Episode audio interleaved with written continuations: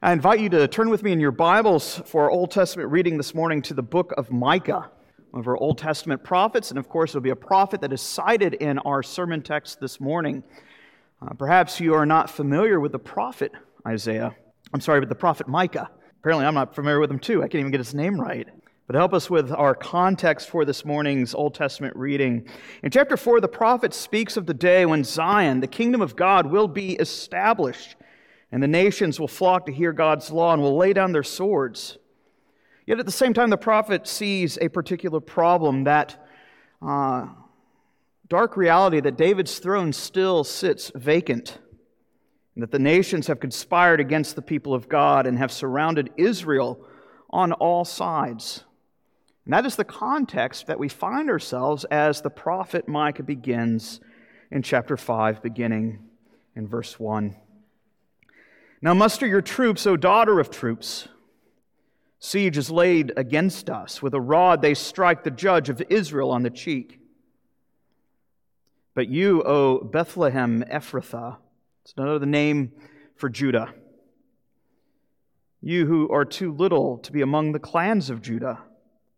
From you shall come forth one who is to be ruler in Israel whose coming forth is from of old, from ancient days.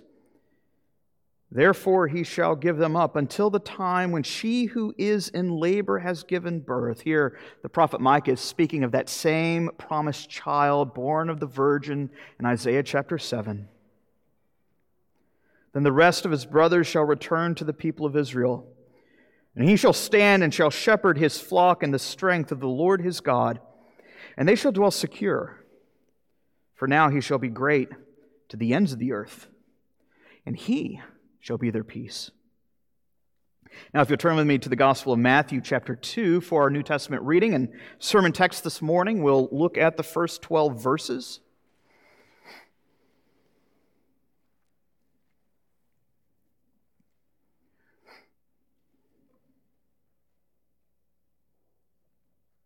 Matthew chapter 2, beginning in verse 1. Now, after Jesus was born in Bethlehem of Judea, in the days of Herod the king, behold, wise men from the east came to Jerusalem, saying, Where is he who has been born king of the Jews? For we saw his star when it rose and have come to worship him. Now, when Herod the king heard this, he was troubled, and all Jerusalem with him. And assembling all the chief priests and scribes of the people, he inquired of them where the Christ was to be born. They told him, In Bethlehem of Judea, for so it is written by the prophet, here citing Micah. And you, O Bethlehem, in the land of Judah, are by no means the least among the rulers of Judah, for from you shall come a ruler who will shepherd my people Israel. Then Herod summoned the wise men secretly and ascertained from them what time the star had appeared. He sent them to Bethlehem, saying, Go and search diligently for the child, and when you have found him, bring me word that I too may come and worship him. And after listening to the king, they went their way. And behold, the star that they had seen when it rose went before them until it came to rest over the place where the child was. When they saw the star, they rejoiced exceedingly with great joy. Going into the house, they saw the child with Mary his mother, and they fell down and worshipped him. Then, opening their treasures, they offered him gifts of gold, frankincense, and myrrh. And being warned in a dream not to return to Herod, they departed to their own country by another way. This ends the reading of God's word. Thanks be to God. All the grass withers, it uh, perishes like the flowers of the field, but the word of our God shall stand forever. Let's pray. Our gracious God and Heavenly Father, we do ask that you would bless the reading and especially the preaching of your word this evening, that we might worship you uh, in spirit and in truth. We ask these things in Christ's name. Amen. And I think historically speaking, it's fair to say that Americans have not been the biggest fan of British monarchs.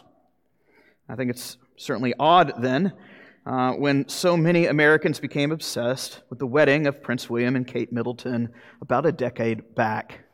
Have you ever heard of this thing called the American Revolution?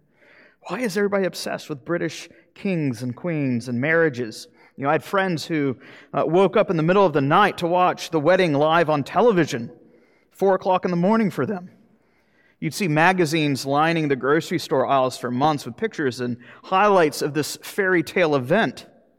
And of course, news broke the following year uh, that uh, William and Kate were expecting their first child.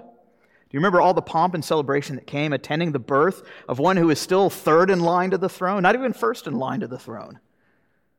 So much pomp, so much celebration, even here on the other side of the pond with a, a government that doesn't really have anything to do with our form of government. Yet we felt the joy and celebrated with them. Well, this morning we find something similar, except for one thing. We find no pageantry for the King of Kings at his birth, at least not at home. It'd be the equivalent of nobody celebrating the birth of little George, and yet everybody in America celebrating. That's what we find here. Though the news is met with indifference and dread in Jerusalem, we find kings, wise men from the Far East coming to worship He who is King above all. I think this tells us that something is rotten in the state of Judah. Here's an apostate capital, one who, as the prophet Isaiah says, whose whole head is sick. And yet, despite all of their treachery, we find that something wondrous this way comes. Something wonderful coming to the people of God, the birth of our Savior. Now, as we look at this particular portion in Scriptures, we're making our way through Matthew's Gospel. Matthew draws our attention to two unexpected surprises. We see this with his use of the word behold. I think sometimes when we read the Bible, we, read the word behold and we just think of it as kind of an archaic, you know, uh, hangover, leftover from like old English. Oh, behold, something draweth nigh. The word actually just simply means, well, look at this. So I think we would do well to look at this. As you see in verses 1 and 9, he says twice, Behold. First, to behold the wise men, and second, to behold the star. So we'll take this story in two parts. First, the wise men in verses 1 to 6, and secondly, the star of verses 7 to 12.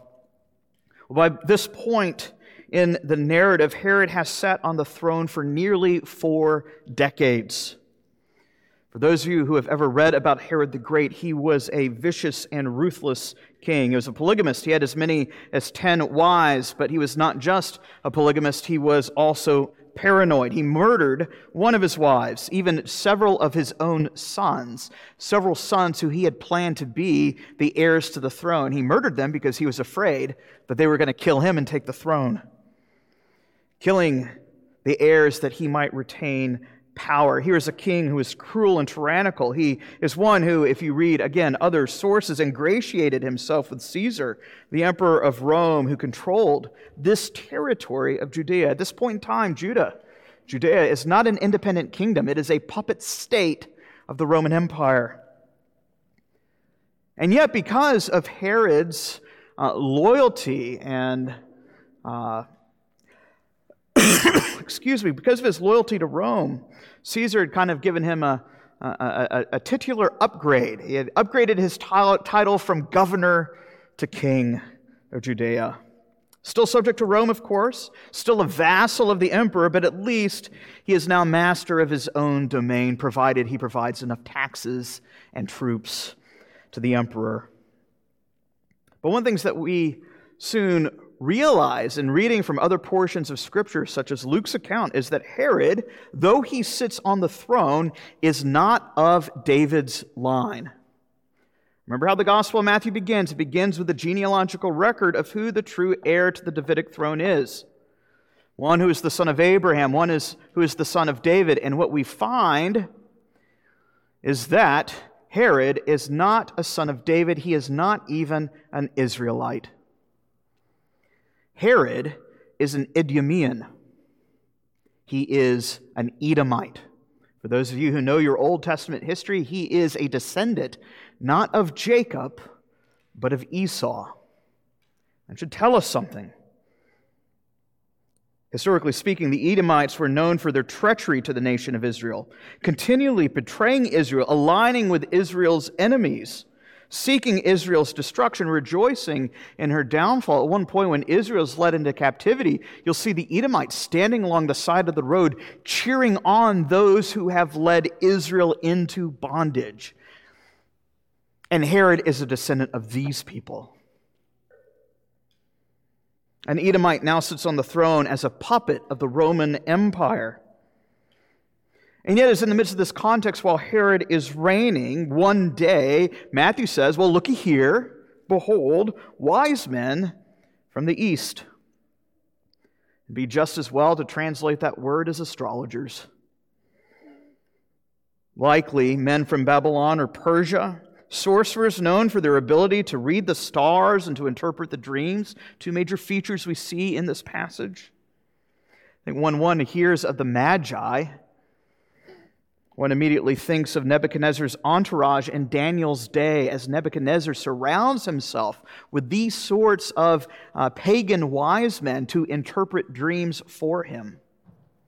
One might even think of Pharaoh's own magicians during Moses' day who did the same thing. That is the Greek word for these men, magi, men who dabble in practices explicitly forbidden in Scripture right? That the practice of reading the stars to, to discern the future is prohibited according to Deuteronomy chapter 18. Are these wise men to be trusted? Who would seek counsel from them? And yet, at the same time, these magi know something that the king sitting on the throne does not that the true king has been born, the Messiah, the Christ. See, there's a delicious irony in play here. Wise men coming from the east, they enter the capital city, the city of the king, right? If they are able to discern the stars properly, again, the Old Testament doesn't say that they're not going to derive false information. It simply says that practice is forbidden. And yet, if they're told that the true king of Israel has been born, it only makes sense that they would enter the capital city. But it's somewhat humorous, isn't it? That they go and they find the king sitting on the throne and they look the king in the face and they go, Hey, where's the real king? Where is he who has been born king of the Jews? And it doesn't seem like they're doing it with any sense of maliciousness. There's like a real excitement. Hey, have you seen this? But do you realize how this would, would strike Herod? Perhaps his days were numbered. Hey, do you know where, where the king is? They ask with all honesty and integrity. They've read the stars, they've seen the signs. Right, in the ancient world, astronomical wonders of the heavens, such as comets or meteors, were said to accompany the birth of great leaders. And they have seen this particular star. They have now left house and home to worship the King of all kings. And they've been led to the capital city of Jerusalem, and so they are led to the king's courts, and they ask the impostor on the throne, Where is he who has been born king of the Jews? Herod himself not being a descendant of the line of Judah. We see here the news has taken Herod somewhat by surprise. Here's a man so power hungry, he has slain his own children. And now he hears that the true king foretold in the scriptures has been born under his very nose. How do you think that would make him feel? We are told he is unsettled, troubled by the news. The news is met with a mixture of fear and anger. That's what that word, uh, to be troubled or unsettled, means. so interesting. I think we're reminded here of a similar story in Numbers 24 when another pagan magician named Balaam begins to speak true prophecy regarding the coming Messiah. Listen to these words spoken by yet another pagan wise man. I see him, speaking of the Messiah, but not now. I behold him, but not near. A star shall come out of Judah. A scepter shall rise out of Israel to crush Moab and to dispossess Edom. Herod himself being an Edomite. It's a passage we see that's reflected in intertestamental literature as speaking of what the Messiah will come to do. He will come to dispossess the Edomites of their reign over Judah. The Messiah has come, and the promise is that he will strip Edom of its power. Herod the Edomite is understandably distressed. But we find here it's not just Herod who is upset. It says not just Herod, but all Jerusalem is troubled by the news as well. You see, despite Herod's maniacal rule, he has carved out this little niche in this great geopolitical arena, not only for himself, but for the local aristocracy to live like kings. All, of course, at the expense of a heavily taxed citizenry. Of course, the local aristocracy are known by another name, as we will see later in the book. They are the Sadducees. Consider all that they would have to lose if the rumors were true. All of their ambition, all of their hypocrisy, the lies, the deception, the greedy pursuit of power, the spiritual oppression of the people, all that they have attained are now threatened by the birth of the true heir to the throne, because if the true king has come, he will come and dispossess them of all their creaturely comforts. Here is a religious leadership blinded by their own wicked affections. And it will, in fact, be their own children that will seek to put Christ to death three decades later. It's the rightful heir to David's throne that has come. That means that the phony, the phony men in power, their time will soon come to an end. And there's this great moment in Lord of the Rings, uh, in The Return of the King, uh, where uh, Aragorn uh, comes, uh, and, and Gandalf as well, they come uh, to the capital city of Gondor. And who's seated on the throne? Denethor. Denethor was not the king of the throne. He was a steward. He was supposed to keep everything in place until the true king would return to claim what was his. And of course, when Gandalf comes to make preparations for the return of Aragorn to the throne, Denethor refuses to give up power. And what is it that Gandalf says to Denethor? He turns from this is in the books. I don't think it's in the movies. He says, Remember your place, steward. This is exactly what we see in essence taking place here. The true king has come, he has been born, and the one seated on the throne does not want to relinquish power. Herod had no business sitting on the throne to begin with, but even then he had forgotten his true place. Israel's true king had come to its own, and his own did not receive him. It's not just Herod who is upset by this, it says it is all Jerusalem. Jerusalem is unsettled, but more unsettling is this that even the scribes and the priests had failed to notice that Christ had been born. This was their jobs. The scribes and the priests were the teachers of the law. It was their job to interpret all that the Old Testament said concerning the promises of God that the Messiah would one day come to deliver them from their sin. They knew the promises, yet they failed to see the sign. Pagans who knew nothing of the Bible were able to see it loud and clear. Yet those who were raised in, from the, in the scriptures from day one had no clue what is taking place just 10 miles north of them in Bethlehem. So here, I think Matthew is sketching out for us the spiritual state, not just of Herod, but the entire nation, at least of the capital city. It is one of murderous apostasy men who do not rejoice at the news that the Messiah has come. Rather, they receive the news unsettled. They find it troubling. What a dangerous position to be in. To know the scriptures and yet to carve out for oneself a sphere of influence, a little kingdom for one's self and hope and pray that nothing comes to dethrone you from the life you have made for yourself. How many pastors today do that very same thing? Men who take office in a church to grab power for themselves and yet treat the flock as lambs for the slaughter. They don't do their job in, in inculcating faith in the Messiah to come. Rather, they use it to carve out a sphere, a position of power for themselves. We've seen in the news over the past few years stories of this happening over and over again. The power hungry pastors.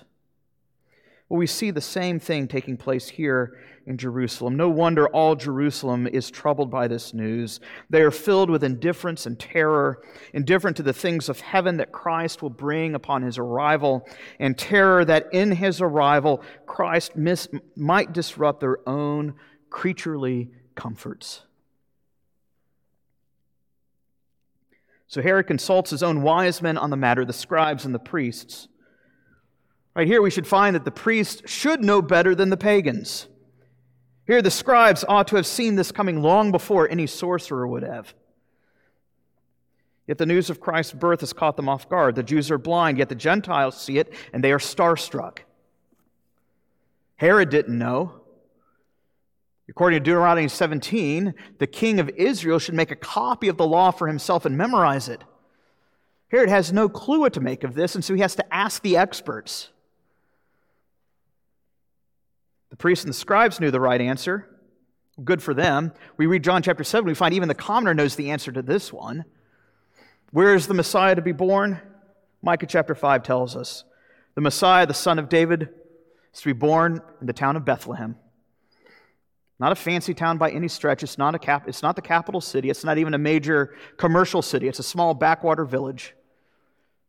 Yet, though seemingly insignificant, it is by no means the least of all the region of Judea. Because this is where the promised king will be born, a king who will shepherd well. This is just not simply another tyrant who will come to power and crush the people under his feet, as these false shepherds have done.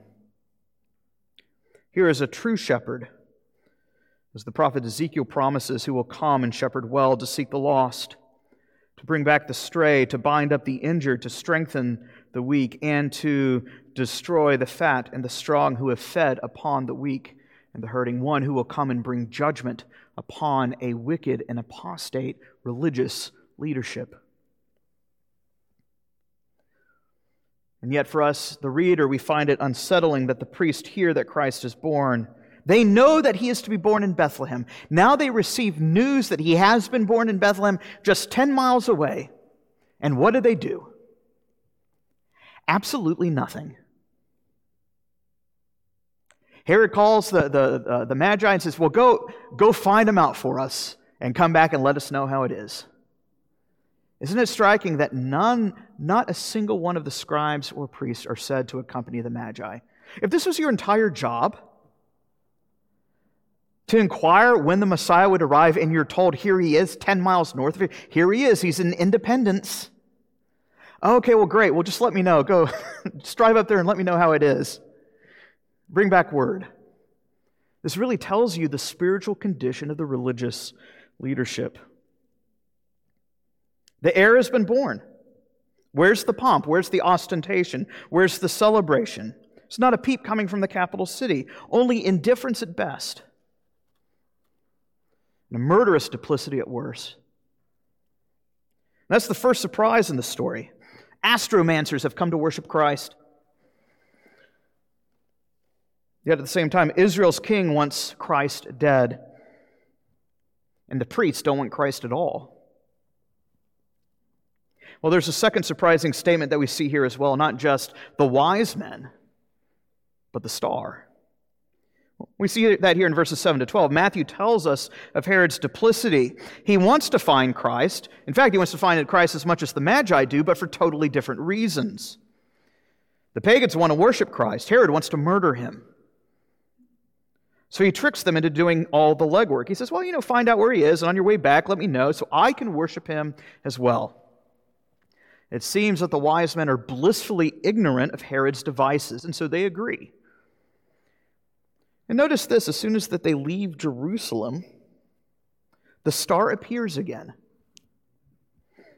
Now remember, the star's been leading them all this way It's led them to Jerusalem, but they don't know where to go. So, hey, they make a pit stop at the capital city. They go to the throne and they ask where he's located. The scribes tell them to Bethlehem. So they begin their making their way, and well, as Matthew says, looky here, the star appears again. And it leads them not just to the town of Bethlehem, the star leads them to the very house where Christ is living. You read earlier commentators, good commentators, in fact, you read Calvin or Matthew Henry, they think the star was a comet, a, a natural phenomenon divinely guided uh, to lead them along the way. Certainly possible. But what star leads men thousands of miles to a city only to stop and hang over Jerusalem? Only to appear again and then lead them to a particular house. I have not seen a comet or meteor do something like that. It's not like a comet to hit the brakes, to disappear, to reappear, to direct and, gu- and guide one to an individual home. I don't think my GPS can even do that. This is no ordinary star. So, what is it? Again, we have to have the Old Testament as our spectacles. That is the proper lens through which we are to read the story of Matthew. If you look back and you read the Old Testament, you find that both, both races, both the race of men and the race of angels, are both called the sons of God. And in the Bible, stars are often illustrative pictures signifying the sons of God. Sometimes stars depicting uh, redeemed humanity, stars being an image that depicts the angelic race. You think of Job, Job chapter 37, for instance, when he, he speaks of at the, uh, t- taking place at the creation of the world, Job says this that the stars sang together and all the sons of God shouted for joy. Now, if we're familiar with Hebrew poetry, it's what we call a, a, a poetic parallelism, that you're to understand stars and sons of God as being two different words that describe the same thing. Psalm chapter 148, the psalmist incorporates angels and stars together, calling upon them to praise the one who made them all. You think of Judges chapter 5 with the Song of Deborah. Deborah sees Israel's conflict with Canaan as a massive, a cosmic battle where she says that the stars from heaven came to fight against Sisera's army. Are, are you talking about literal stars? What would happen if a single star came, you know, within 100 miles of the earth? We would burn up. I think that seems to be signifying something different than what we today refer to as stars. You see, the prophets, Isaiah in Isaiah 13, or Ezekiel in chapter 32, or Daniel in Daniel chapter 8, speak of the stars falling from the heavens as a picture to depict the cosmic overthrow of spiritual powers that come when the Messiah appears on the scene. And in Revelation chapter 1, John sees seven stars. And Christ himself speaks to John and says, These seven stars are the angeloi. They are the angels, the messengers of the churches. I think speaking of the pastors, but again, the sons of God. We're even reminded of the Exodus, aren't we, in chapter 13? How does the Lord lead Israel out of slavery? By the angel of the Lord, who at times is described as the angel of the Lord, and yet at other times is described as a burning pillar of fire. I think the point is this that the two are used somewhat interchangeably. I don't think that this is an ordinary star. Stars do not stop and start, they do not ascend and descend. Not ordinary stars. They do not become visible and then disappear, where they are seen by some yet hidden by others, hidden to others. Rather, I think the star is an angelic messenger, leading the Gentiles through the eastern wilderness, just as the angel of the Lord led Israel out of slavery into the presence the King of Kings. The Magi are led to the home of baby Jesus to worship at the feet of this great king. We do not know the number of the wise men. We're only told of three different types of offering, uh, offerings that this entourage brings of gold, frankincense, and myrrh. This would not have been the night of Jesus' birth. Joseph and Mary are said to be in their home, not in the cattle stall anymore. And given what Herod does next week, as we'll find out, Jesus is somewhere under two years of age. Because what is it that Herod does? He commands for all children under the age of two to be killed. So this takes place sometime after Jesus' birth, but he's still a toddler. Exactly when, we don't know, but we do know this. Then, coming to see the king, the Magi come. They come not to a castle, but to a cottage. But when they see him, their joy is boundless. Uh, the, the, the Greek phrasing here is very awkward. They rejoiced to great joy exceedingly. Uh, you know, you think of if we were to outline this uh, as like an English sentence, and this was your eighth grade uh, English class, you got subject, verb, adverb, uh, direct object, adjective, where you have the, the verb, the adverb, the direct object, and the adjective are all words of joy. They joyed joy with great joy, joyfully the manner and the matter, everything about the, this, you know, whereas all of Jerusalem hears the news that Christ has been born and they're unsettled, that mixture of fear and anger. And here's the exact opposite this is joy unmixed with the Magi. The priests and scribes hear Jesus' birth and they experience, they're overcome by emotions of fear and rage.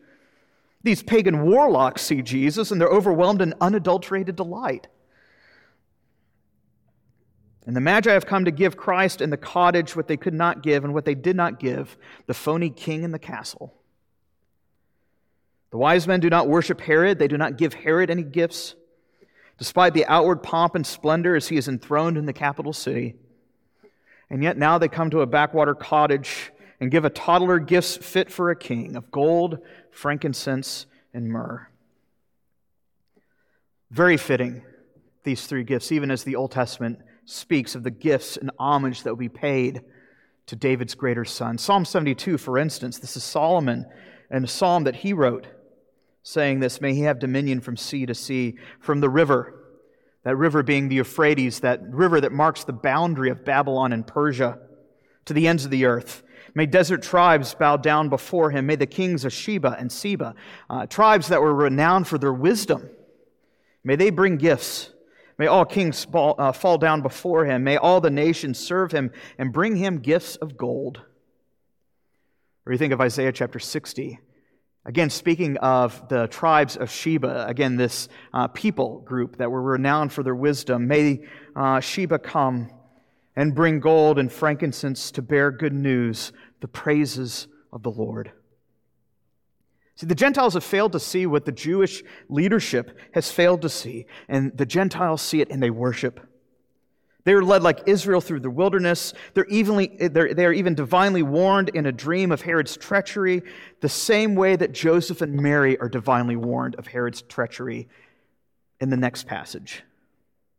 And they are led safely home to bear this good news that the King of Kings has finally arrived. And yet, as we look at the story and we consider everything that's going on, everything is topsy turvy. Nothing is as it ought to be. Or at least, nothing is as we expect it to be. The first topsy turvy thing is this good news comes to Jerusalem. It comes first to Jerusalem. Yet not only the king, but the whole city is troubled. Why is this the case? Second thing to consider that's topsy turvy the king in Jerusalem is not only troubled, he wants to put Christ to death. Third thing, while Israel wants Christ killed, the Gentiles want Christ worship, worshipped. Finally, the Jews might be blind to everything that's going on, but it's Gentiles who see. This is not what we'd expect, at least not at first. The, the expectation of Israel has finally arrived. Jesus comes to his own. He came to his own, as John said, and his own simply shrugged. They did not receive him. Nothing is as it should be. Christ came into his own, and they simply didn't care. He has arrived, and they cannot even see the signs. And those who do see the signs, finally, at least, they either don't care or they want him dead. And yet, pagans, astrologers, warlocks, sorcerers, common they want to see Christ worship? The answer is scandalous. Which, which, if I could put it like this, who would you want your kid to listen? Who would be the wiser man? The teacher of the law, the theologian, or the palm reader? That's scandalous. I think we since we know the story so often, we don't see, realize what a scandal this is. But it's the same scandal Jesus tells over and over again. Who is it that walks away justified from the temple, Jesus asks? The Pharisee or the tax collector? Over and over and over again, we see an inverse of the very thing that we'd expect. The wise men should be the teachers of the law. It is the theologians that should be the wise men, and yet they're the greatest fools. They're the patsies of the story. And the very people that we would tell our children to stay away from end up being the ones who hear the news and with what little they have knowledge of, they hold on to it. They abandon house and home. They leave their own home country for a destination they have never seen, simply to come and worship the feet of the, at the feet of the King of the Kings. Here's a nation Israel that looks squeaky clean on the outside. Religious leaders who know their Bibles, they know the answer. You're able to go to them and say, hey, okay, I've got, I've got a Jeopardy question for you. Where should the Messiah be born? And they can win trivia night every Tuesday night, any day of the week. And yet, with all this Bible knowledge, it fails to change them inwardly. There is no fostered hope or expectation they might know all the data about who Christ is, but there is no faith in Christ. There is no longing to see him. They might look religious, but here is a nation that looks more like a house of slavery. Here is a nation that looks more like Egypt of old, as we will see next week. In fact, as Jesus says, it is a nation worse than Sodom. Because Jesus, when he enters his ministry, Coming to the sons and children of these religious leaders three decades later, he said, Sodom, if they, in the day of judgment, they will look on you and say, Why did you not repent? If we saw the works that you saw, we would have turned in a heartbeat. This is a nation that looks really good on the outside, but inwardly, it is as apostate as it could ever get. Here's a nation that is so wicked that when Christ returns from his exile from Egypt, he will find a nation overrun not by Romans, but by demons. And I think Matthew is inviting us to consider this particular question Who do we look like more in this story? The theologians or the astromancers, the sorcerers? Be careful how you answer that. The point is not to say, well, go practice sorcery. That's not the point. The question is, who is it that's to be modeled and uh, to, to, to imitate? And Paul writes this in his letter to Corinth knowledge puffs up. How dangerous it is to know your Bible inside and out and still to fail to worship the Lord Jesus Christ.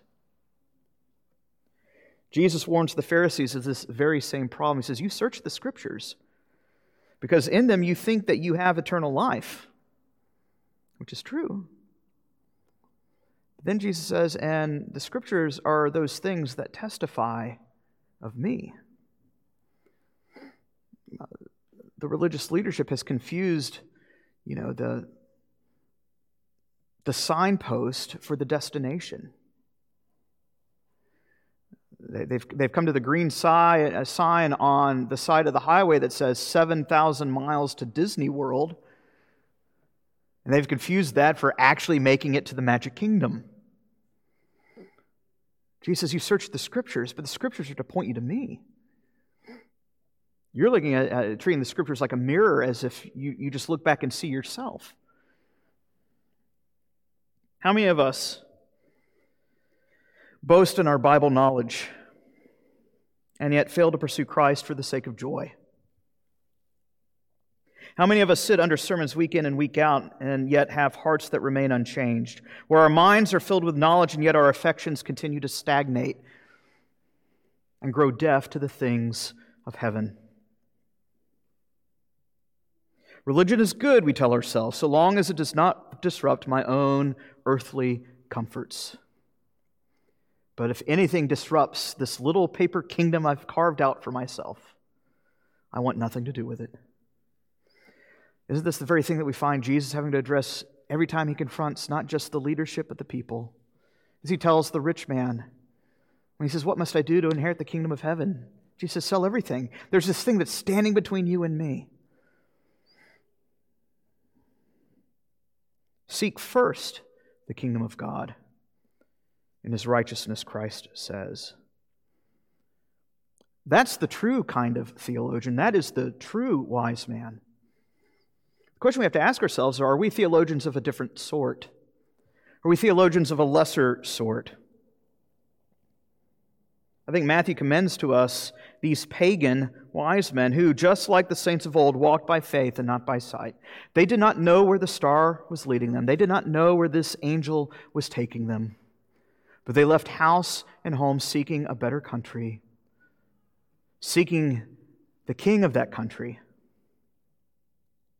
abandoning all that they knew to worship the one true and living God with hearts sanctified by faith.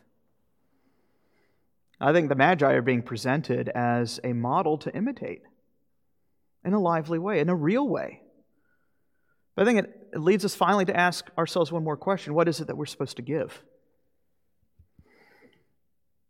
Or is this just a sermon where you're saying, hey, you should give more, more money to the, to the offering plate? No, I think Paul gives us a better answer. Romans chapter 12, that we are to give ourselves wholly and fully. I appeal to you, therefore, brothers, by the mercies of God, to present your bodies as a living sacrifice, holy and acceptable to God. This is your spiritual worship. We're being commended to worship Christ and seeing that Christ receives the worship of whoever will come and fall at his feet. But what he expects is choice worship, the choicest offerings where he calls us to give, not merely of ourselves or uh, of our pockets, but, but to give ourselves to him in simplicity, in sincerity of faith, to recognize that there is nothing in heaven or on earth that we should have to desire above or beyond or before the Lord Jesus Christ. Because he is the true heir to the throne, and he is the king who does and who will shepherd his people well in a way that will outflank and outstrip Herod and the religious leaders of his day. Let us pray. Our gracious God and Father, we do ask that you would use your word uh, to set our hearts on fire, that we might uh, truly worship you with sincerity, and that we would give ourselves to you uh, wholly and fully, because you gave your, your Son to us wholly and fully. We ask these things in Christ's name. Amen.